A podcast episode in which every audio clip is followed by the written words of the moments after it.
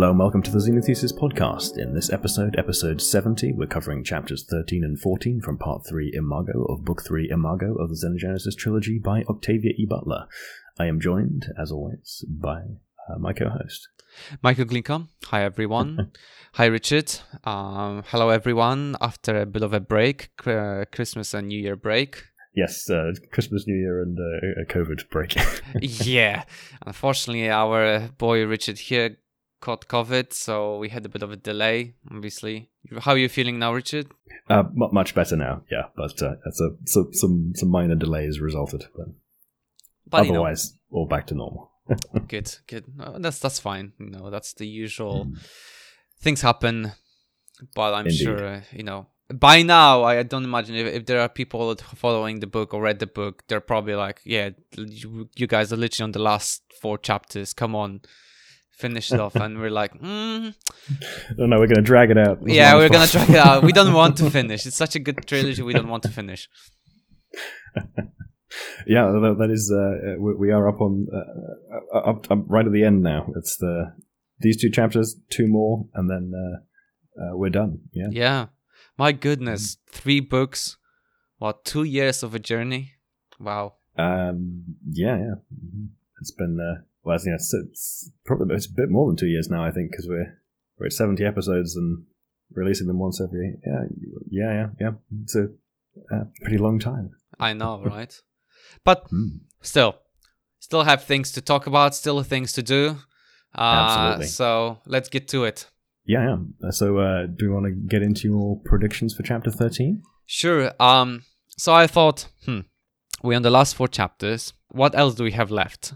You know, Hmm. We have them in the we have our team in the human village waiting for the Oankali. So question was a brief peace before the final conflict, i.e., you know, some humans unhappy with the Oankali, the pre- presence of the construct Oankali, and then something bad will happen, or is it more of a time, uh, you know, for the Oankali to arrive and then something building up from that, you know, like that, you know, maybe the constructs Oankali are fine, but when the actual Oankali arrive, you know, people go, what the hell? And, you know, all hmm. hell goes loose type of situation. Okay. So which, which side of that did you kind of fall down on? I, considering the fact that, you know, Jodahs and um, Aaor could had the ability to, you know, just basically shed pheromones and um, make everybody love them pretty much or at least accept them and not and be uh, mm. be placated i thought probably nothing's going to happen to them as such but when the actual mm. Oankali would arrive it was uh, honestly a mixed bag uh, okay. i wasn't sure mm-hmm. honestly i wasn't certain about about this mm-hmm. Mm-hmm. well interesting little tidbit about chapter 13 is that it's the the shortest chapter in this book and the third shortest in the overall series. Uh, only 274 words.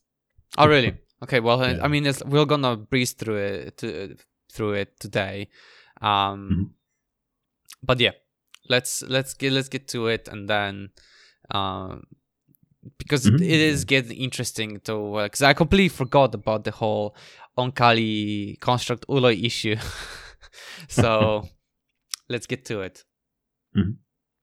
So yeah, so in chapter 13, the team has decided, you know, was not really decided, was made to stay in the village. Otherwise, will they be shot? So, but it all started, you know, pretty, you know, well for them because they started healing the gods from all the, you know, the the growths on them and any other issues related to their genetic defects. And then after mm. the guards uh, the young people started coming because they, you know, wanted to look normal, beautiful, etc uh, to be left without any all the tumors, sensory losses, limbs, paralysis, etc. Mm-hmm. Uh, then the children were brought to be healed, and then you know and Jesusa went out and around her old friends and told them off enough until they actually all agreed to be he- to be helped, healed. Uh, you know, as usual, you know, why why would you have to suffer if you have there's an option for you not to suffer type of situation, which makes sense, mm-hmm. right? Um, we get a bit of uh, about Santos that he was healed as well. His nose was straightened up after you know how many times he got broken for uh, um, speaking too much, and then uh, as Jodahs promised, he made him to start growing, so Mm. he didn't have any dwarfism issues anymore. Although that being said, there was no fixing of his tendency to run his mouth too much. So even Jodahs was like, you know, I've straightened up his nose. I wonder how long it'll maintain. Uh, he will maintain it being straight. Uh, Yeah, uh, so he he may have uh, restored his health, but he hasn't um, uh, called his uh, enthusiasm to uh, speaking out too much. yeah re- restored the uh, the psychological uh, in- injuries done, I suppose. yeah. Hmm. yeah, although it sounds like um, at, at, at least now that he's he's uh, uh, taller, he's not. Um, uh, people are less willing to punch him in the face. I suppose. Yeah. I guess maybe Uh, him being a bit, you know, ha- people having less uh, excuses to bully him. He has less excuses to, you know, to run his mouth. So I guess it's a win-win win-win situation in this situation, you know. Yeah, I mean, ho- ho- hopefully he'll um, uh, be victimized less and um, uh, warm up a little as a result. Um, But then again, it's it's hard to change, you know, an old dog. So old dog's uh, behavior. So no, although I imagine his uh, social environment will be changing, so he may no longer find himself surrounded by uh, people with a more kind of um, prejudiced a- prejudiced attitude towards him um, mm, in in his uh, context with yeah, a more uh, society. Yeah, but yeah. So basically, sort of, the chapter ends with um sort of the conclusion when after the first elder came that was uh, that elder was missing a leg and felt constant pain I guess a phantom pain uh, or something related to the basically loss of, loss of the uh, of the limb. Um after air treated them and regrew their leg basically everyone else who was hesitant came to be healed. Even the most stubborn elders forgot how much they hated Don Kali and the people seemed to love the constructs and pretty much that's where the chapter ends you know? Very short very sweet very you know slow Yeah, build up to everyone being healed. Kind of, uh, yeah, uh, it's a pretty high level kind of summary of the situation, and it seems like now the humans have their their sort of independence on Mars, and the Oankali are kind of you know bringing in their their medical abilities, their ability to heal stuff. Uh, there's sort of a you know, an improving of relations, even if it's still somewhat kind of uh, skewed in the the power dynamic towards the the Oankali. It feels a bit. Um, it feels a bit as almost sort of a at a high level, and there is some commentary on colonialism we've seen on this book before. It feels Oh, a bit like it's sort of mirroring the end of the like the colonial era and a, a transition to sort of more amicable uh, diplomatic relationships between the. Uh, um, uh, the, the formerly colonized human nation and the um, Oankali, but with uh, you know a definite definite continued elements, kind of uh, of uh, the equivalent of a, a neo-colonial relationship, where the yeah, it's no longer sort of actively hostile per se, but um, uh, yeah, new and interesting ways in which the uh, the humans are. I mean, uh, still subject to the Oankali's influence. I mean, to be fair though, I, I feel like Octavia. It's probably you know, uh, it's there's nothing um, uh, you that I'm going to say, but it feels like that a lot of this is a lot of you know reference to the Native American situation in in in North America, right? So it's like, oh yeah, you Mm. know, colonials arrived, uh, they take over your land, uh, and then they're like, uh, one of them is like, oh, actually, you know, we'll give a, have a choice. You know, you can go to these reservation, uh, uh, you know, areas, or in this case, Mars, to to be yourself. But you know what. Earth is out of your hands anymore, like type of situation, right? Like, Yeah, yeah. I mean, the um, I think you could, you could relate it similarly as well to I know the, the British in India or, or Africa or various Mm. other European powers in Africa, but the, the the sort of Mars colony does definitely feel like it echoes the like the reservation concept more, um, Yeah. more specifically in the North American context. But yeah. yeah, uh, but you know it's it's in it's a way of tackling real life situations without actually talking about real life situations um no, and uh, adding some interesting color to them because the the dynamics are uh, still somewhat different, right? The, yeah, absolutely. Yeah, I mean, there's there's, there's definitely parallels with stuff like you know the, the medical technology, right? You know mm. the the colonial powers kind of introduced like you know modern medical concepts and sanitation and yeah. um, vaccines and antibiotics, you know, actually effective medicine treatments for malaria and all that kind of stuff, which was you know of value, but at the same time they also like completely you know, erased cultures and oh, absolutely. So it's, it's this whole like yeah okay, you know, there were some upsides, but like a lot of downsides. yeah, and then you have those, you know, like individuals who are like actually genuinely interested in the cultures of the natives, and then like they're trying to sort of preserve them in a way that you know, like memories in the same way that Oankali are doing it. Like, oh, they're very interested in culture, and you know, this is what's very valuable to us, blah blah blah. Mm-hmm. And yet, and- the whole situation is like, you know, basically complete destruction of the, you know but then again, hmm. in a way, it's yeah. Also, we, we, haven't really got quite the same. Um, I mean, I suppose a little bit with Akin, you get one of those uh, almost um, I don't know, like a uh, a Dances as Wolves or a Last Samurai kind of a narrative where mm. they they go um, and like um, you know come Live to appreciate in, the yeah. the culture that their uh, that their culture is erasing, but um, and then you know resist it. So I suppose that you get you do get a little bit of that narrative with Akin, right? I think yes. there's a bit of a parallel there. Um, but we don't have. It's not quite as um, uh, as blatant as as those uh, those two examples I mentioned. Yeah, mm. uh, yeah, you're absolutely right. You're absolutely right. Um, but yeah, I, I, you know, it's this book, as many good books, like has many levels of mm-hmm. Issues that are being addressed in a way that you know, nothing new. I say because, uh, like we've said, this, we said this before.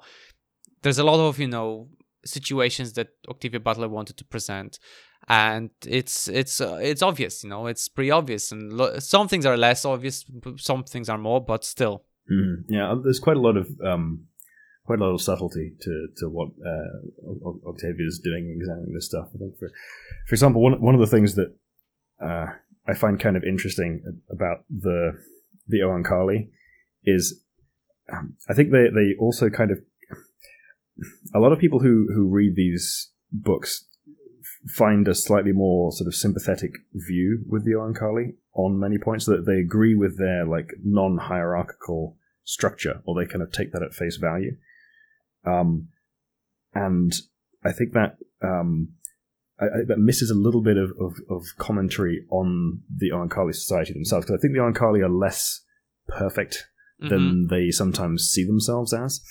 Um, and they, you know, they, they say that they're non-hierarchical, but I, there still seems to me to be an, a power imbalance between the the Ooloi and many of the other members of the Oankali society, and the Ooloi are not very aware of this. Right? They're you notice this in a lot of their interactions with people, and, and we've talked a lot about you know the Ooloi's problems with with consent, and they don't seem to be aware of the degree to which they kind of influence the mental processes of other people that they're interacting with, right? Mm-hmm. So, uh, and I think there's a sort of there's a certain hypocrisy in the Oankali society there, right? They they think of themselves as being better than the humans and of having being sort of more enlightened and having you know figured that out and not being at all hierarchical. But I think there there's an act when you give it a closer level of examination, I think there still exists in their society some of these hierarchical structures, and they're kind of um, a bit oblivious to some of their own problems. Oh yeah, which very much mirrors the colonial powers in, in mm. the real world, right? You know, they come in with this kind of arrogant "we know better" attitude, um, but are uh, sometimes oblivious to some of their own internal hypocrisy. Exactly. So I think there may there may well be some um, some commentary there on on the huh. uh, that that not everyone uh, necessarily picks up on. Yeah, no, you're absolutely right. And um, actually, recently I was um, thinking about like you know it'd be great series. I mean, like to be uh, um to be digitized in a way of like you know having a TV series out of you know um Xenogenesis. And remember we had we mentioned this a few times that there was supposed to be series made being made uh on the first book, but like I mean, yeah, those things they get into like early stage of, de- of development and then maybe they never go anywhere and who knows but yeah because I, I, checked the news this... and it's like the last news is from 2020 so uh, nothing has been heard since then so yeah i don't know I, mean, the, the, I don't want to jump ahead a little uh, right now we can come back to it at the end of the yeah. episode but there was recently an adaptation of kindred one of octavia's other books on, okay. on hulu um, i was going to have a, a brief chat about that at the end. Um, sure. Let's do. Let's get. But, well, then let's get to chapter fourteen yeah. prediction, and we can come back to it. Sure. So, so the chapter 13 was obviously a really nice story, short story about how the evil devils uh, were suddenly you know amazing and loved by everyone mm-hmm. and you know if the oankali you know uh, started their approach with the constructs uh, idea instead of like uh, full on assimilate or perish attitude. Maybe it'd be better for the you know relations, you know, type of situation. Be honest for fun, but we've discussed this a lot uh, before. Mm. So I thought that next chapters are going to be basically about the Oankali coming to the village, and I'll be honest here, I completely forgot about the whole idea that the the whole book was about construct Ooloi should not be taking place yet, but here mm-hmm. we are. I completely forgot about this. You know, it's it's been like you know, you see Jodahs and Aaor is like, oh, they're all fine and everything. There's some issues they're having, but like, you know, that you know, it just slipped my mind. I thought it would be more of like, oh, you know, family coming over, you know, type of situation, and blah blah blah. And, but yeah, it's and so I focused on that more instead of yeah, the yeah. issues that the actual you know construct Ooloi shouldn't be here yet. Yeah, we do get that as a bit of um, a setup potentially for kind of the the you know the final couple chapters of, of that still being a uh, an issue, right? We're re- we're reminded here that mm. uh, the construct Ooloi are. Uh, uh, you know, not not yet, you know, subject to the approval of the uh, Oankali consensus. consensus. Yeah, yeah. Okay, well then let's start the chapter 14. Um, mm-hmm. So the first shuttles arrived without gassing anyone. Um, furthermore, there was no panic between the humans. Seems always that there was. S- again? The, the, always a plus when you you know you're not gassing anyone. Exactly. Yes. uh, you know, it seemed that there was enough trust for, uh, for them and for the construct team to go and welcome Don Kali. So you know, it was like, okay, they are good guys, sort of. So, um, seven families arrived, including Jodahs and Aaor's uh, family. They picked them up on the way mm. from Catdac.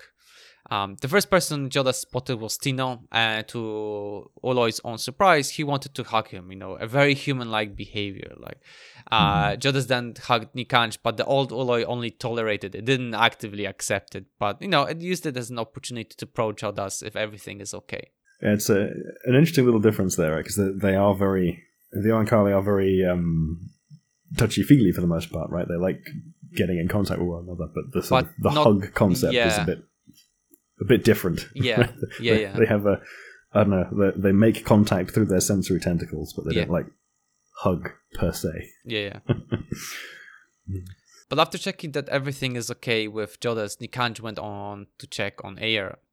Uh, the old Ooloi then said that if they introduce them to, you know, you know, uh, if they introduce them to their mates, they might forgive them. To which then Lilith intercepted and said they actually might not. But you know, ev- everyone seemed to be happy to see their kids. Mm. Um, Aaor explained that they couldn't leave, uh, otherwise they would be shot dead. But they knew that eventually Oankali would come, and uh, yeah, as I said, by not leaving, Aaor meant that they'll be basically shot on sight. Yeah, they, they they, they, I suppose they kind of decided not to, to leave the village. So as I mean, they, uh, they could probably have gotten away with leaving at this point, right? Because yeah, this probably be fine, but still, it was just probably yeah, better for everyone to so they're there. They uh, decided not to leave so that they could, uh, you know, smooth things over enough that when the rest arrived, there wouldn't be any shooting or, yep. or gassing. I suppose exactly. is the uh, uh, yeah yeah. So yeah, I just asked Francisco if it really would happen, i.e., shooting, but of course not. Jodahs captured me long before it captured most of my people.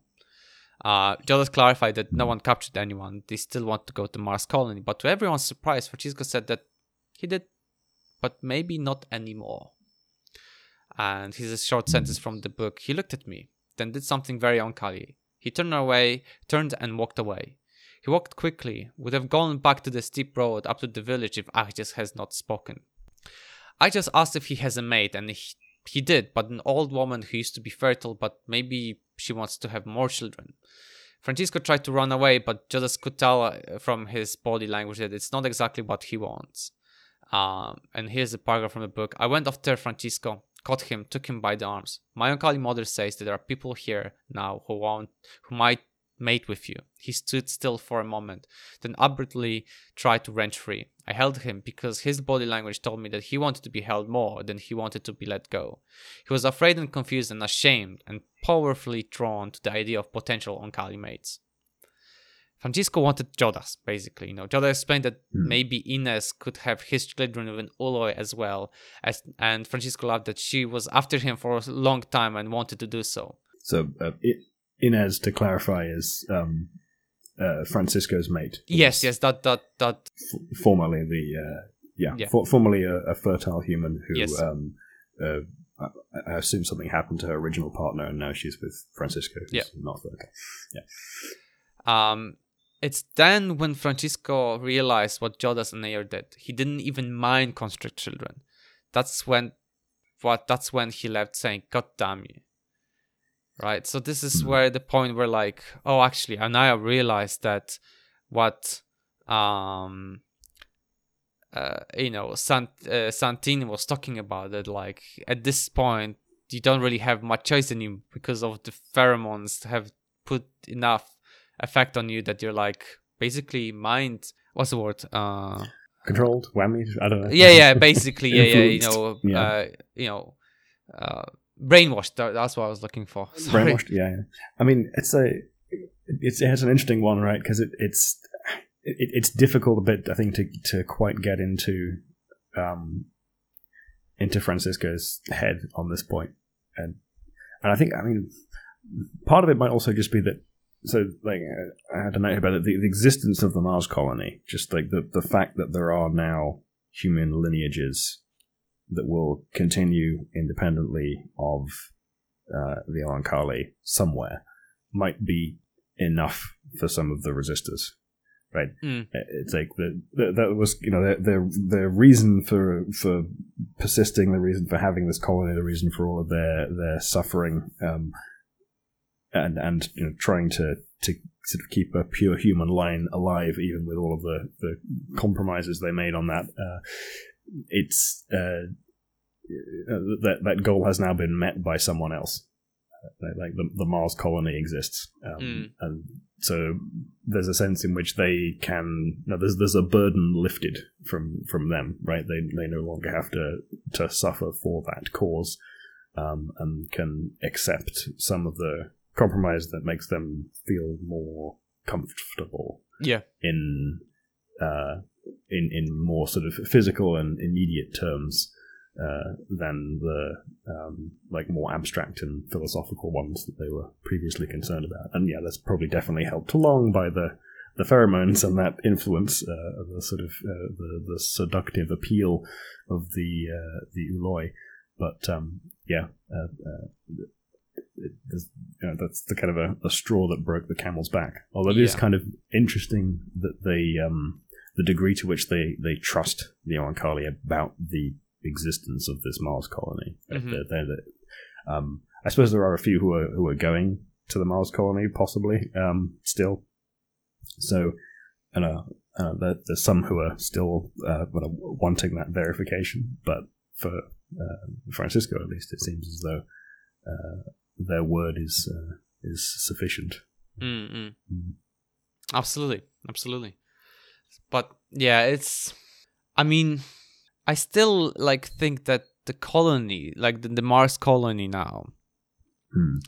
is uh, obviously it was advertised. I guess one way or another, like oh, if you want, there's humans, just humans, you know you can come to Mars, right? But I feel like the Oankali mm. would probably also filter who gets to hear about it or who go, who gets to go considering the fact that like depending on like how aggressive those people were before type of situation you know what i mean? Um i don't know. Yeah it's hard i, I mean it seems as though the Oankali's sort of, I, yeah, it's, it's I, I, I don't know because their, their, their ethics is, is a bit hard to read sometimes because they, they they do often seem as though they at least want to like try and respect people's choices, but they they don't seem very good at discerning what those are. At least for humans, sometimes it's this whole like dichotomy of uh, like what people physically want versus what they like psychologically want, and this yes. kind of lack of like perfect alignment of those things in the humans, whereas the Oankali have that more in alignment. So they mm. you know mm. read people's like physiological signals and then just go with that, even if it's in tension with what they say or think that they want. Yep. So it's a. I think that that leads to this sort of uh, source of misunderstanding. That's kind of mm. why they just like assimilated everyone to begin with, rather than giving them the the choice. So maybe now they're a bit more aware of that, then they will like respect the conscious choices of people a little bit more um, and, and, let them go to, to Mars irrespective. But yeah, it's, it's uh, hard to say. So I, I, suspect it'll probably be a mixed bag on that point. Um, yeah. Yeah. Yeah. But yeah, I guess continuing on hmm. uh, on this, um, it's that's when Lilith joins, uh, wanting to touch Jodahs and check on him on it. In their conversation, she said that Jodahs has a rare gift of having people love him, even more than the pheromones can, you know, produce the similar effect, right? Like it, that there's something in him. What I'm trying to say is it. that, sorry, it. Always yeah. forget. It's been a while. I mean, it's been a while. I think before yeah, yeah. the before Christmas, I was much better remembering it yeah, we, we, occasionally get called out on it, uh, or, or, on mis- um, misgendering the Ooloi. We, we, we uh, um, try and do better on that, but it's it, yeah, sometimes tricky to remember. Uh, so it. even though the much strong, you know, it ha- it has some effect that people do are more attracted even without the effect of pheromones. That's what she was uh, basically saying. Mm-hmm. Uh, and then she also came to introduce his grandparents Nikandra's parents. Mm-hmm. Everyone yep, get ready so we, uh... for the last time. Kahguyaht is back.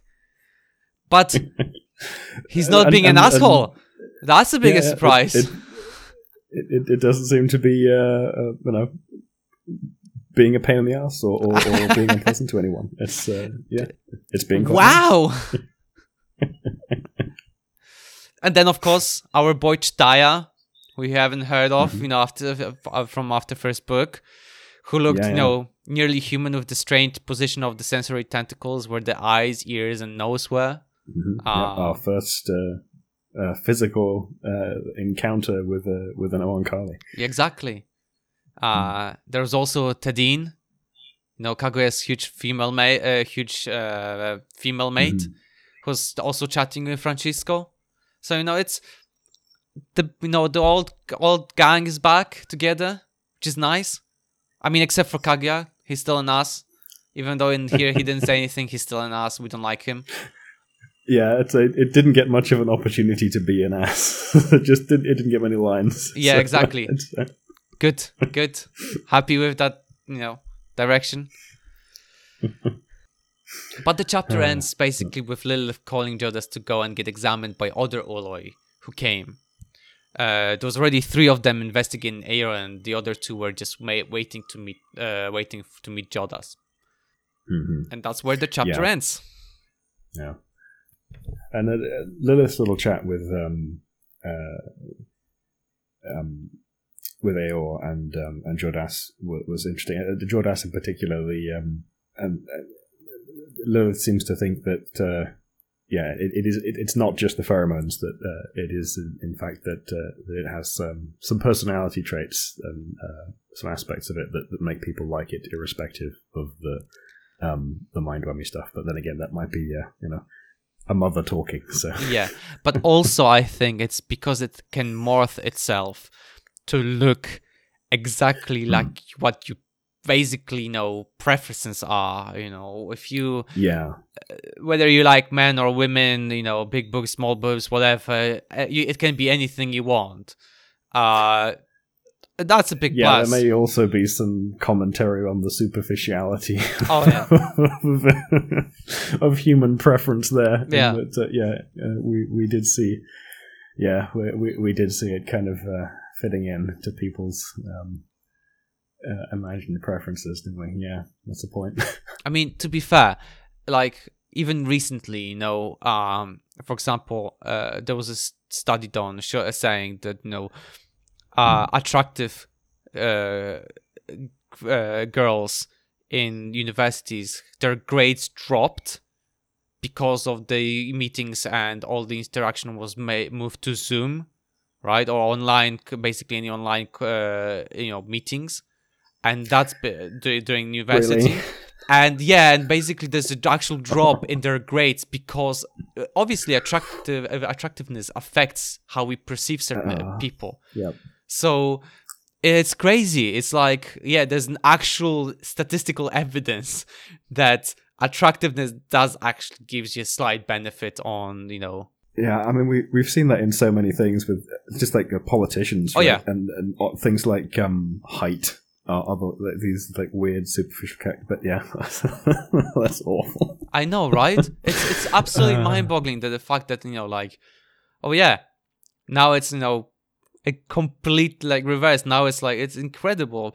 But then again, this is a good evidence of like things like if there's going to be interviews, blinded interviews with no names or whatever, just someone's um uh what's the word the you know achievements and you know uh Mhm. Yeah, and, um you know knowledge and you know uh, certificates etc etc The, uh, the old um, orchestra selection approach. right? Exactly. You, you play you play your instrument behind the screen, and nobody gets to see you. Exactly. You're just uh, judged on the sound of your music. exactly so all your qualifications you know what should be matter and actually it did help there was a study done and basically a lot of people who would usually be you know that have lower chance of being hired like for example people of uh, um, of color um, Hmm. people who you know certain minorities suddenly you know it leveled out right Yeah, and it's things like um, just uh, names as well. Like there- there was, I remember an old Mm. study about name names with uh, like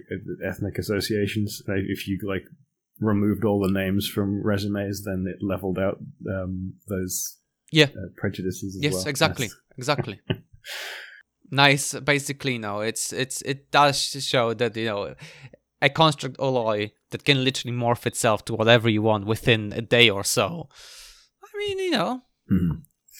Yep, yep. There's a, a, a statistical edge in there, right? I mean, uh, the, the, these things are usually not, um, you know, determinative, and they're often like, m- you know, modest effect sizes. Uh, so you know, there's like, it's not everyone, but it has an effect. Yeah. when you study it at population scales. it does have an Uh, so effect yeah, Yeah. no. so yeah Mm. chapter 15 prediction right so here Mhm. I situation I completely forgot the wh- the whole purpose of this book. That I completely forgot Mhm. about it. It was like, oh, there shouldn't be a construct Ooloi, and there they are. Because I was so immersed Mhm. about the story and everything, the characters that I forgot about the underlying story. Yeah, the the big picture kind of like uh, disappears into the background for a little bit, doesn't it? It's, Yeah. uh, you know, Yeah, you focus more on like the all the, the the troubles they're facing and the issues, and it just completely slipped my mind. So here we we're have down in the drama. Yeah, like here we have investigation the construct Oolois. It's time for the final showdown on how will the two construct Ooloi live, whether they will live or they'll be taken to the ship or etc. etc. So, I mean, Mhm. Yeah. At this point, I think if they obviously they will see that. Um, uh, my prediction is that it's all going to be good, right? They're not going to be taken to the ship yet, Mhm. but like, um, obviously they will see that you know Jodahs was fine, sort of, but then Aaor was really like affected by having no mates, and then maybe there might be something that's the mix between human and uh, Oankali plus the Oankali Ooloi that it really affects the, the speed of their metamorphosis that it's not like in the traditional Oankali, uh, Oankali where it's you know, like first metamorphosis Mhm. and then oh, if you meet your mate then maybe you'll go through the second metamorphosis. No it's like first metamorphosis then second metamorphosis already almost starts and then you literally have to immediately start looking for mates because you will it, it could you know it'll be tr- it could be a trouble. Hmm So you think that um, sort of uh, updating the consensus on some of the um, challenges that the uh, these new construct Ooloi have faced might uh, influence what their their thinking is. I'm pretty sure. I mean, like them. it's it makes sense because you know when you think about it, Akin was the first male construct, right? And you know, yeah, they, they, were pretty antsy about that too. Yeah, and you know, and now we have you know construct males and females, like you know, uh, and you can't just being a boy on Mars, you know, helping humans, right? Type of situation. Uh, mm-hmm. And then Nikanj does it again.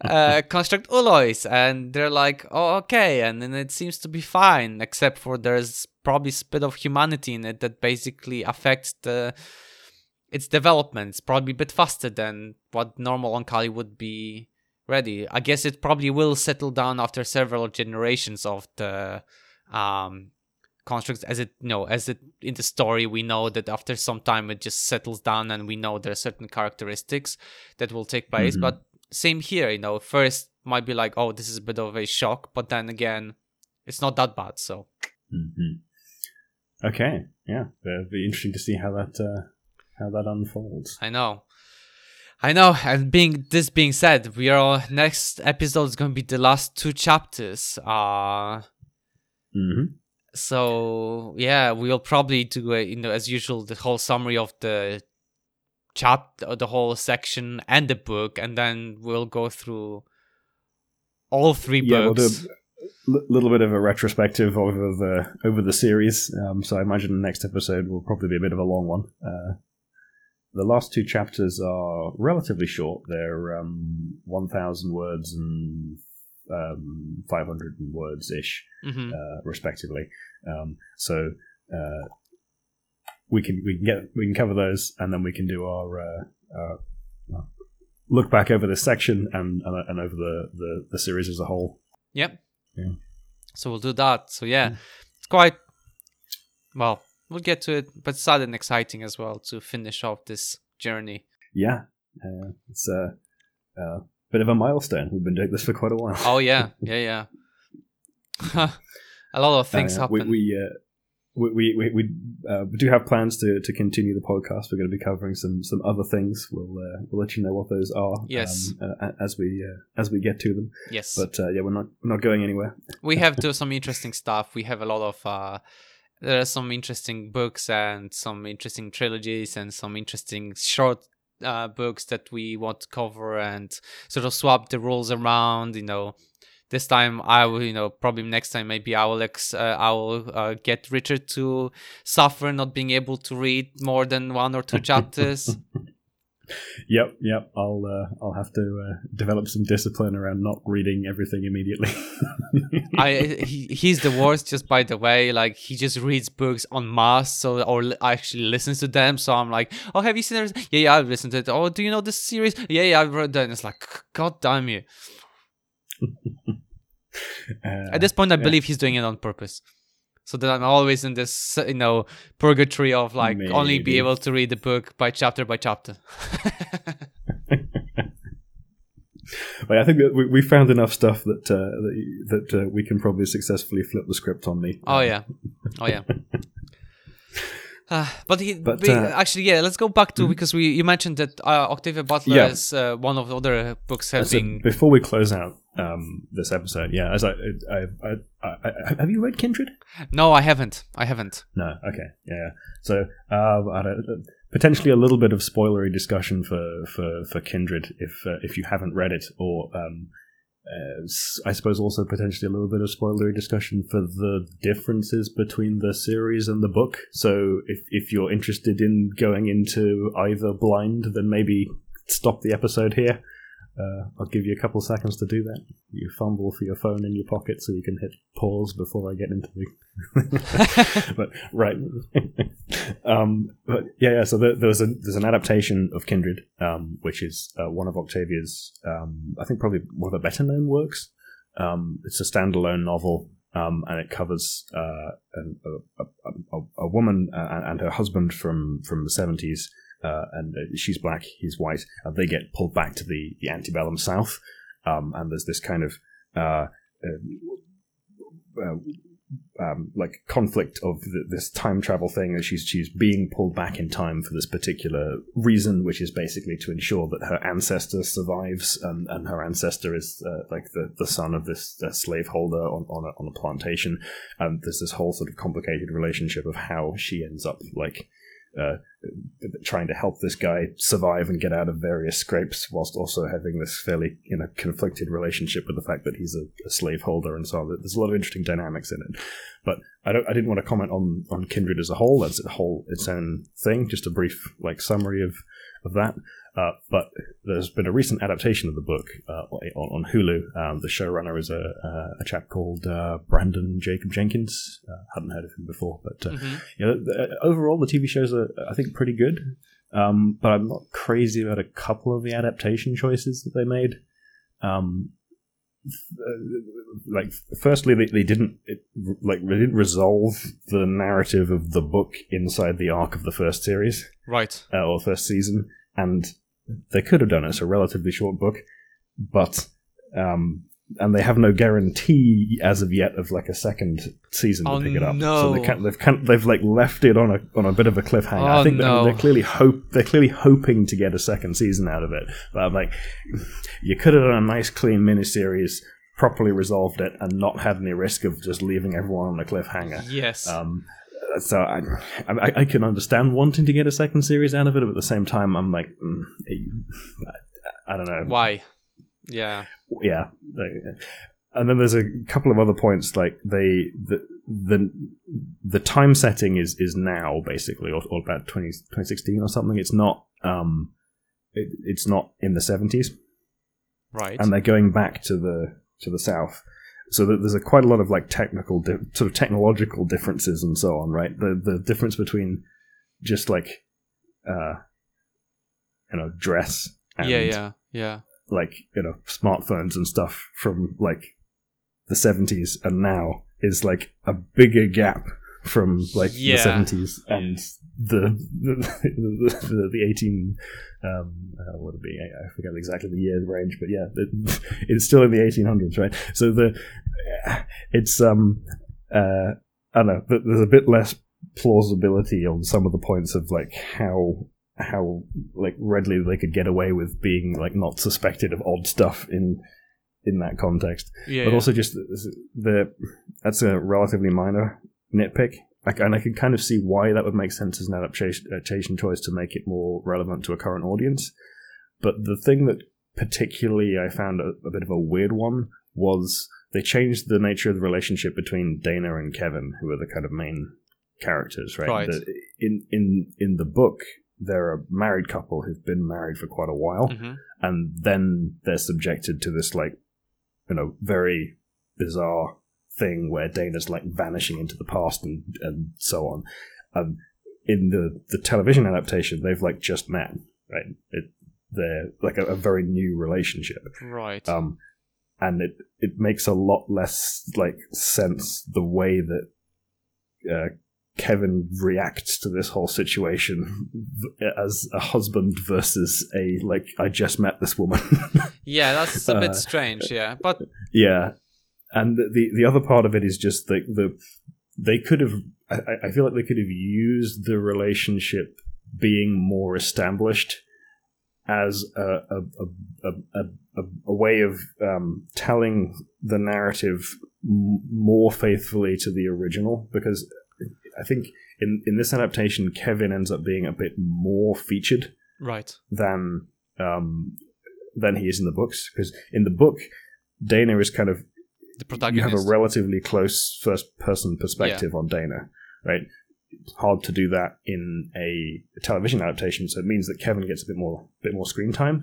But it, there's, a, there's, a, there's a degree to which Kevin is kind of background as a character. There's a lot of stuff that happens to him like totally off screen that, that Dana doesn't have any direct experience of that you Mhm. get a bit more direct experience of right. but- if if they were if they were a married couple, you could have you could lean more on dialogue sequences between like Kevin telling Dana stuff that had happened to him and catching her up on it, and and the the um, like the nature of their conversations could tell that narrative, I think, a little better hmm um, if they had an, an established like trusting intimate relationship where they Yeah. stuff. Yeah, yeah. and, and, and you wouldn't have to uh, lean so much on like visually showing some of the stuff that happens to Kevin because that ends up taking some of the emphasis on off Dana. If you yeah. ask me. But yeah, there's there's uh, that's that's uh... it, it's it's not bad. Right? It's an okay adaptation. It's just could be better. I mean, it's, it's an okay TV show. It's not a, what I would regard as a great adaptation yeah. of the source material. If and, you see what I and mean, also, right? You say that like oh they made it more modern to the to sort of modern audience can relate more but at the same time hmm. like look at stranger things like they said it specifically hmm. in the 1980s and yeah, yeah, yeah. people are like loving it it's just i don't think it's hmm. more of uh you know related to to relate something but like hmm. i don't know i just if you do an adaptation stick to the material original material stop fucking around. To be honest, it, it annoys me that how much recently they've been doing a lot of adaptations and then messing around. So there, there, are there are good adaptation choices and there are bad adaptation yeah. choices, right? There, there, there's a lot of stuff where it makes sense. You have to change it. Yeah. You have to do a, a medium shift in order to. Uh, you know, in order to make best use of, of the, yeah. the the new medium to explore the same themes. Yeah. But if you if you when you do the adaptation, if you uh, and if you don't always if you if you, if you don't like capture the the themes and some of the detail work that that is has gone on in the source material yeah. then it, it it feels like a less good adaptation you know? It's especially in, in Octavia's writing is is so ah, it's, it's so detail oriented yeah. right? It, it it has great themes and background and great character work and all, all of the other stuff good stuff but it, it there's a lot of just like oh this was really well thought through as a like like this makes sort of you know like mechanical sense yeah right? and and it, it's one of the things that I find quite appealing about it and it's um it's often important to the larger thematic stuff as well right mm. it, it, in order for it to to make proper sense like yeah. The, the, the whole stack being consistent as it were is actually quite a, a quite a valuable component of, of the way that her writing works, if you ask me, anyway. Um, so the if you try and just go for the themes and, and you drop some of the detail work, then you lose some of the um, some of the essence of the way that she writes. Yeah, yeah. If you ask me, yeah, yeah. Um, so yeah, uh, it's it's it, it, would, it would be interesting to see how successfully other adaptations of her her work um, go uh, because uh, and it's it's nice to see it getting an adaptation oh, yeah. and getting broader exposure. Um, but yeah, and I'm I'm not mad about this one. It's it's not it's not bad, but it's not uh, it's not spectacular. Yeah, I mean this is the problem yeah. that a lot of adaptations these days. Just sort of I don't know. I think the screenwriters want to do something uh, unique.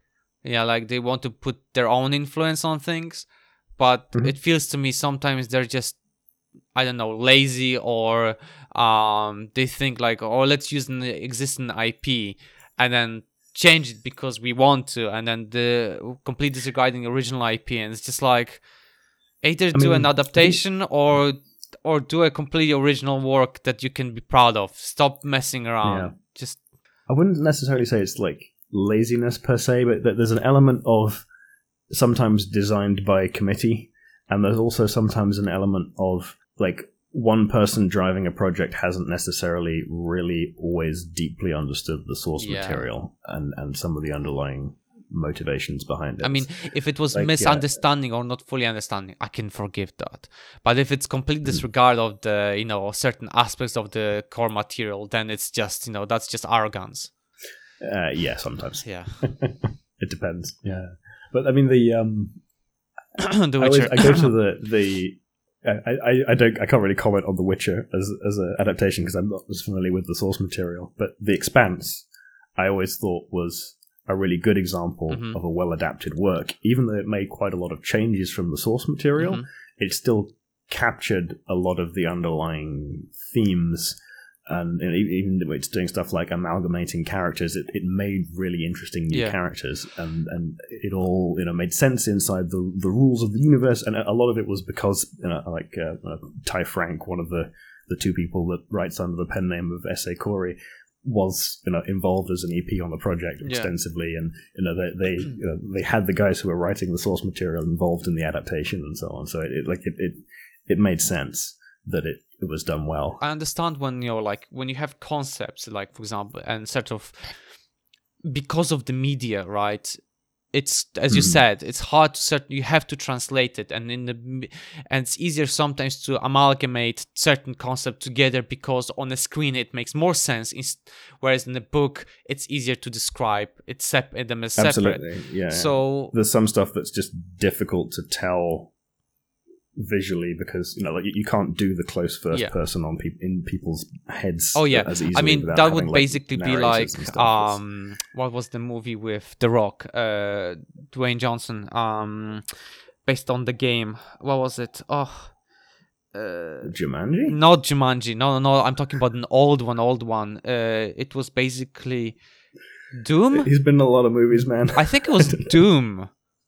I think Doom. Okay. They they uh, they uh, put it on TV. It was a movie. It's really awful. But at the end, basically, they put the first person perspective as if he was playing. You know, like in the game, it's a first person perspective. So they ah, put in a way okay, like a literal first person. yeah, exactly. In the first, yeah. So yeah. and it's horrendous. Like it's really funny because it sort of represents hmm. the game because how the game looked like.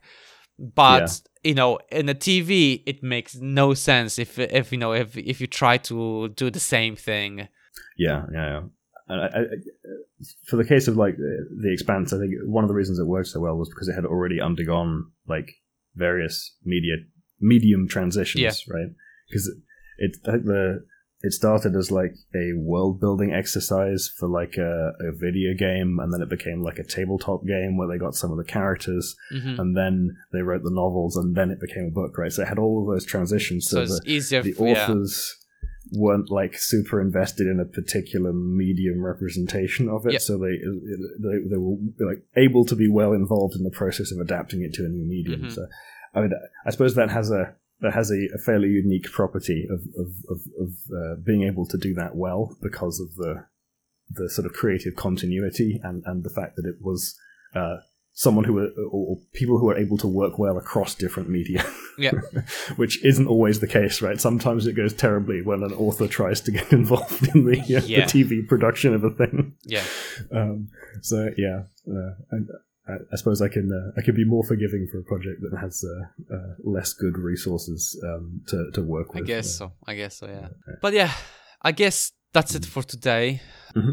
Do you think, Richard, or is there anything else do you wanna? Oh yeah, yeah. But that's uh, that's really all I had to say uh, about the the Kindred adaptation. it's it's maybe I'll have a go at it, have a watch, and maybe see um, and maybe read the book at some point. Although there's so many things I have to read and prepare, so yeah, it would be interesting to see how you uh, how you felt about it if you did it the other way around. Like, like watch it and the show first and then read the book. I will be honest with you. There was a series I read. I watched the movies first based on the series and then I read the books. I don't. I, am sorry, I can't mm. remember off the top of my head. It's been a while, mm-hmm. but I remember basically there is a series I read watched first. It was a, you know uh, that was based on the books, and I really enjoyed mm-hmm. the movies. And then when I read the books, I was like, oh wow, there's so much more in the books, and it's it felt much better, right? It's more details, mm-hmm. and I love the movies and I love the books because it didn't. Ha- I didn't have that that you know oh there was this character also and then this character also and then there was this plot and everything right mm-hmm. i often feel like it's probably better way to to do it this way because it's like when you watch something and then you read you're like oh this is amazing because there's this character and it's like oh there's more into this and then you, you learn more about the world that you're already yeah. invested in so it, it feels like an improvement on the world exactly. rather than like a downgrade exactly exactly yeah uh, so, so yeah, it'd be, it'd be interesting to see if you have a more a more positive attitude to the adaptation than I do, just based on watch order. potentially, potentially, but I generally I, am trying to think what that series was, and obviously it wasn't Lord of the Rings. Uh, um, it wasn't Harry Potter because Harry Potter I read almost you know it took a while. Um, Trying, uh, I generally cannot I mean, think of like it was a fantasy series I know, but not Eragon. Aragon was a fucking disaster. That was uh, a terrible movie. God, that was so awful. Um, uh, they never made the sequels. That's how bad it was. Yeah, I know, um, right? It is just a complete disaster of what they've done to it. Um, I can't think of things that have had fantasy adaptations. I mean, like Hunger Games was popular. Uh, but Hunger Games, I mm, I it came out afterwards. Like I read the books either. before because of my mother. Yeah. oh, okay. um, I can't think of it. If I can remember, I'll, I'll pop, pop it in the references. But I generally cannot think of my what what series was. Uh, I just remember the feeling. Oh, well. I just remember the feeling. yeah, that's, it. that's fine for this context. Yeah. Right. Well, I think that uh, yeah that wraps us up. Yeah, I think that's it. You know, thank you very much everyone for listening. We're Xenothesis. You can find all the places we upload our podcast on xenothesis.com. I was Michael Klinko. And I was Rich Jackson. Goodbye. Bye.